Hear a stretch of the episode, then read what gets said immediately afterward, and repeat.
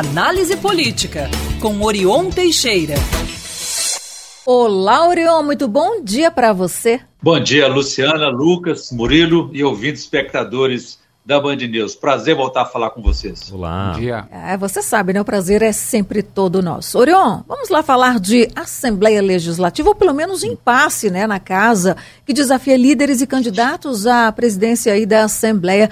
Quais as razões, hein, para essa questão, para travamento de pautas? Luciana, sobre o impasse entre governo e Assembleia, você acabou, acabamos de ter uma aula aí do secretário Matheus Simões, futuro vice-governador eleito, demonstrando que quando um não quer, dois não brigam. Quando um não quer, também não há entendimento. Né? E o governo parece que não entendeu isso ainda. Ele falou em tramitação, em prazos, mas tanto uma coisa como outra sempre vai depender de muito diálogo e interlocução. Não é o caso de você colocar um aliado seu, um amigo seu na presidência, de quem vai comandar a pauta, como ele disse, que você vai resolver o seu problema. Não é assim, o mundo não se faz dessa forma. Precisa, então, criar essa capacidade de dialogar, de conversar, saber o que, que o outro deseja, o que, o outro pensa, achar ali um denominador comum. É exatamente esse impasse que nós estamos vivendo novamente. Aliás, a Assembleia Legislativa passou a maior parte do ano travada pelo governador Romeu Zema, do Partido Novo, que não aceitou a posição da maioria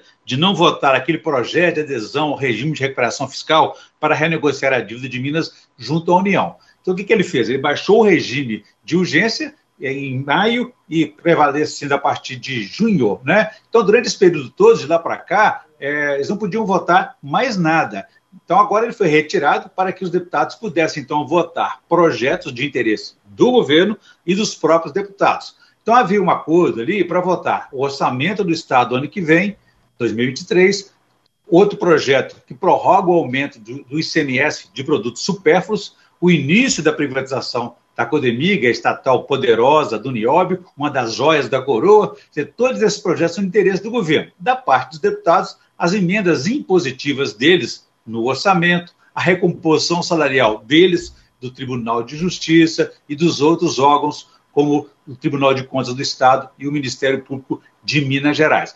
Um novo cabo de guerra, então, é desafio para os negociadores do governo e para os candidatos a presidente da Assembleia, na busca desse entendimento aí. A falta de acordo agora entre o governo e os deputados refere-se ao aumento do limite das emendas impositivas individuais a que têm direito os deputados estaduais no orçamento. A discordância, então, impactou a votação de todos os outros projetos. Com isso, todo o acordo está em xeque neste momento, desde o final da semana passada, por conta de uma nova PEC, que é a proposta que dobra de 1% para 2% da receita corrente líquida do Estado o valor das emendas impositivas individuais dos deputados. Então, desde então, a base do governo tem esvaziado o plenário e a matéria precisa de um quórum qualificado, de 48 dos 77 deputados estaduais. O projeto de lei do orçamento para o próximo ano prevê também um déficit nas contas públicas, né, como tem sido durante todo o governo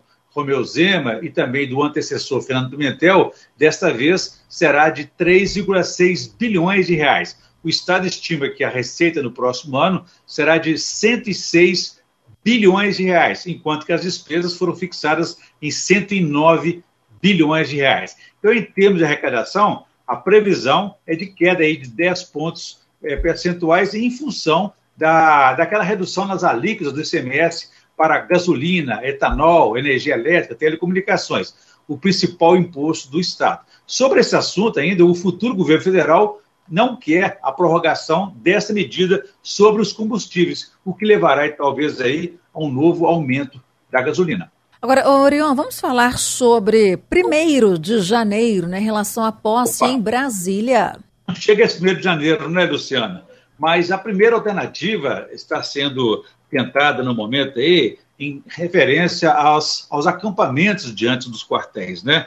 Caso não seja atendida aí uma medida de é, conciliação, o recurso seria talvez uma medida de força, especialmente depois daquela tentativa de ataque terrorista, quando no sábado de Natal foi desarmada uma bomba deixada em caminhão estacionado no aeroporto de Brasília. Quase uma tragédia, quase um atentado.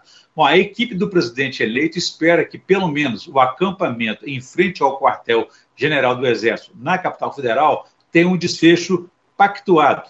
mas não descarta a retirada compulsória dos manifestantes até o dia 1 de janeiro, quando será realizada a cerimônia da posse. Então, essa calibragem ela se dará mais próxima aí da data a partir do cenário e das avaliações aí de novos riscos. A equipe de Lula também pediu ao governo federal e ao do, governo do Distrito Federal o fechamento de toda a esplanada dos ministérios a partir da próxima sexta-feira, para realizar rastreamento de explosivos e fazer a preparação é, do esquema de segurança para a posse. Ontem mesmo, nos preparativos, para essa posse aí, houve um, um ensaio geral na cerimônia de posse em relação aos manifestantes bolsonaristas, o futuro governo que é uma desocupação voluntária é, antes do dia 1 e o foco inicial é essa desmobilização do acampamento de Brasília. Depois do dia 1 é, vão tratar de outras capitais do cenário nacional. Outra providência, então, já tomada foi a troca antecipada de comando solicitada pelo futuro governo nas Forças Armadas. O atual presidente Jair Bolsonaro atendeu e nomeou o comandante do Exército, escolhido por Lula a partir do dia 30, antecipando aí em dois dias. Foi nomeado, então, o general Júlio César de Arruda. Com isso, o novo comando, sob o comando maior de Lula, já poderá agir segundo as, e seguindo as novas orientações e ordens como tudo nessa transição, Luciana, antecipou aí o governo Lula, já que não existe vácuo no poder após o abandono de Bolsonaro de suas responsabilidades. É, de fato.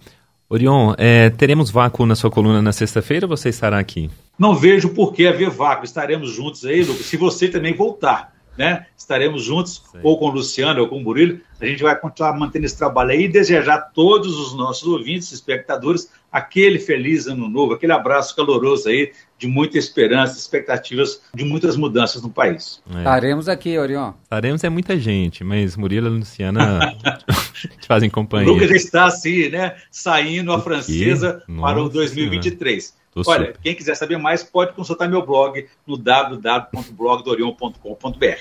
Um abraço a todos e façamos um bom dia. Valeu, Orion. Até ano que vem.